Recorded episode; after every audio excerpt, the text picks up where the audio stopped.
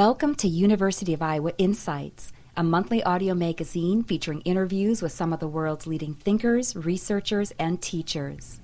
In this, the July 2009 edition of our program, Ann Kapler talks with Liz Christensen, Director of the Office of Sustainability, about Iowa's current conservation efforts and how the university is bringing the issue of sustainability into the classroom.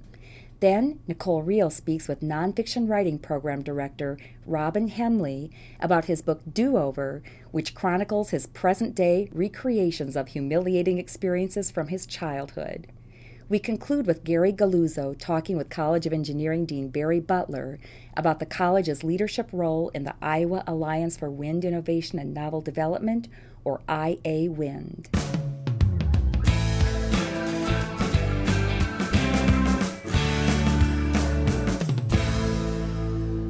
Hi, my name is Liz Christensen, and I'm the Director of the Office of Sustainability at the University of Iowa.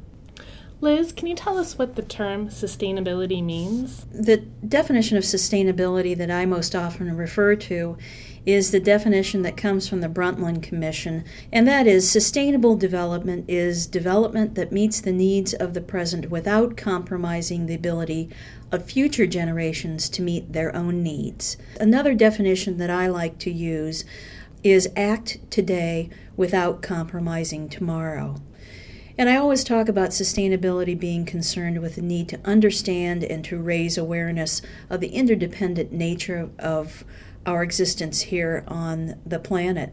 And that what we do, the decisions that we make, and what we choose to undertake or ignore can have consequences beyond our perceived realm of influence and lifetime. What is the university already doing to achieve these sustainability goals in its day to day operations? One of the most important things we're doing is being aggressive on conservation of energy. And I don't think that you can talk about being active and being green in energy without first talking about conservation. And so we're becoming very aware and very active in terms of the energy use of our buildings here on campus. At the same time, we're looking at alternatives to coal combustion. We've had a very successful program here at the university for several years that has offset the combustion of some of our coal with the combustion of oat hulls as we look to expand energy generation out at the Oakdale Research Campus, we'll be looking at 100% renewable sources of energy. In what other ways is the university planning to continue to lead in sustainability efforts? We certainly have a tremendous number of examples uh, at the university of great work that's being done in climate change analysis, in modeling river flows, in renewable energies, especially in wind power, looking at the monitoring and controlling and cleaning up of air and water pollution. But also, we take sustainability into all aspects of campus life. We have economic studies efforts underway to look at how sustainability is incorporated into art, into writing, into day to day planning for living, and into building more sustainable economies. Iowa is introducing a new certificate program in sustainability studies this fall. Why is it important to bring these issues into the classroom? I think one of the most important things and long lasting things that we can do to uh, move towards sustainability is to educate this new generation of innovators and entrepreneurs and thinkers to help us address this most critical environmental issue and so, toward that end, we're offering an undergraduate certificate in sustainability so that regardless of a student's basic area of study, whether that's art or journalism or history, political science, an undergraduate student can achieve and receive a certificate in sustainability that acknowledges an extended effort.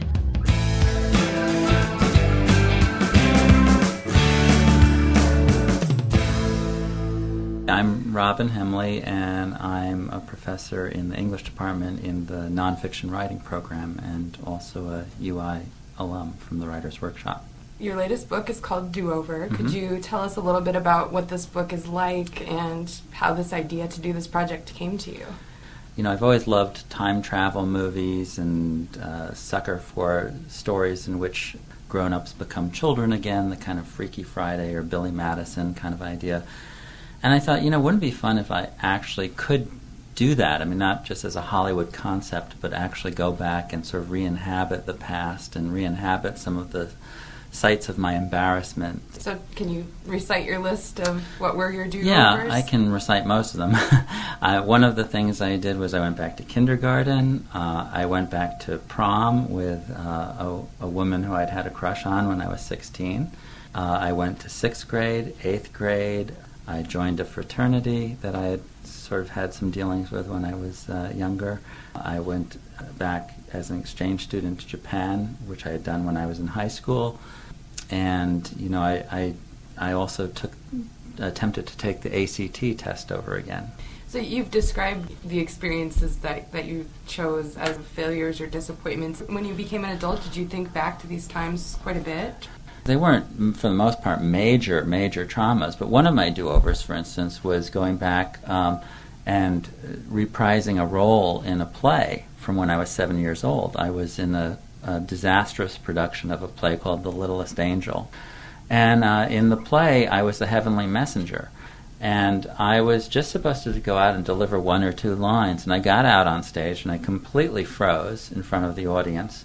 Uh, and my lines flew out of my head, and I just threw this box I was supposed to deliver at, and I threw it across the stage at this poor kid who sort of cowered in terror and uh, and I said, "Here's your stupid box," and ran off stage. So I found um, a group in Marietta, Georgia, putting on The Littlest Angel, and they let me reprise my role as the heavenly messenger, and I actually got to understudy for a nine-year-old. It was very funny, but um, but that episode, you'd think, well, you know, why would that sort of be important to you? It was just a line that you flubbed when you were seven. But as I was doing the do-over, I realized well, that was the only play my father ever got to see me in. Um, he died of a heart attack about three or four months later. And while I didn't put that together initially, it was something that sort of struck me one day as I was, you know, working on the project. And I thought, oh, well, that's probably why that, that sort of stuck with me. Did you get any reactions like, what are you doing? uh, at Horace Mann, they saw me as a fellow kindergartner. So I was really popular on the playground during recess. I was always it. The end of the first day of school, one of them said to me, "So who's picking you up after school today?" And I said, "My wife." And they they all were stunned by that. Like a wife? How could you have a wife? You're a kindergartner. Most of the kids and adults all were very supportive and said, "You know, I'd like to do a few things over myself." Thanks, Robin. To learn more about the book Do Over, visit robinhemley.com.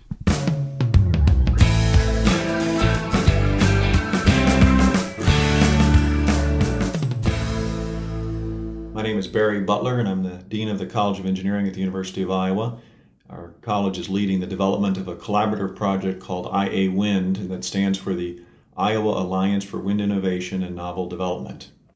Barry, what is IA Wind? IA Wind was uh, founded in 2008 as a unique tool available for those companies interested in investing in or expanding to Iowa. It's a strategic virtual partnership designed to help firms that are core to wind energy production and transmission, as well as those who are part of a sophisticated supply chain in manufacturing. What kinds of organizations are involved in IA Wind, and what is the goal of IA Wind? Well, IA Wind includes uh, industry partners, uh, state and federal agencies, uh, we have private colleges in the state of Iowa, the Regents universities, and a network of uh, five or six community colleges as well. And our goal really is to help the state attract wind energy companies and related industries, uh, really in an effort to enhance Iowa's already strong position as a U.S. leader in wind energy. As an example, last year Iowa captured the number two national position in wind energy generation capacity in the, U- in the U.S. How is the state of Iowa showing its support for IA Wind? Well, in April, IA Wind received a $3 million three year grant from the Iowa Power Fund. It's a part of the Office of Energy Independence.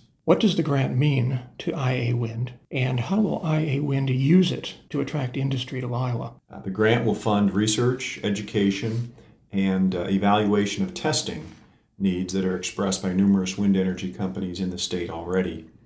Uh, and some of the elements of the grant have an industry match, dollar for dollar match, while other of the elements will serve basically to further stimulate wind industry developments in the in the state.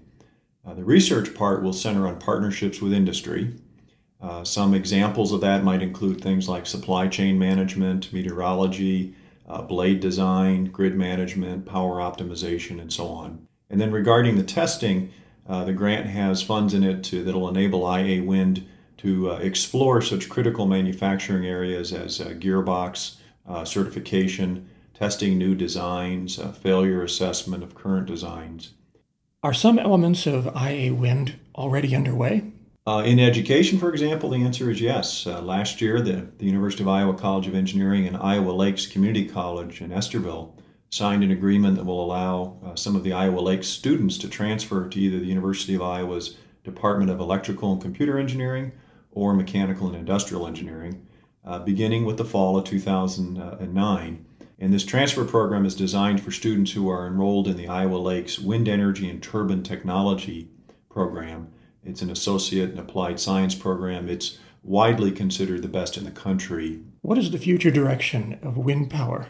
Well, the national goal is 20% wind energy uh, by 2030, and this will require significant growth in the industry as well as overcoming technical challenges. And I'd also add that to, uh, to achieve this 20% goal by 2030, the uh, wind industry in the U.S. will likely cluster in regions with a supply of uh, well educated talent, uh, some demonstrated partnerships between universities and industry, and a very welcoming business climate.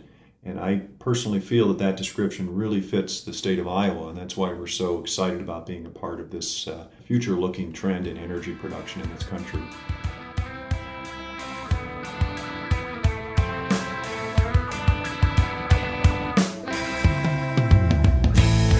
This podcast was produced by the University of Iowa Office of University Relations. For more information on our podcasts or to subscribe, visit us at news.uiowa.edu.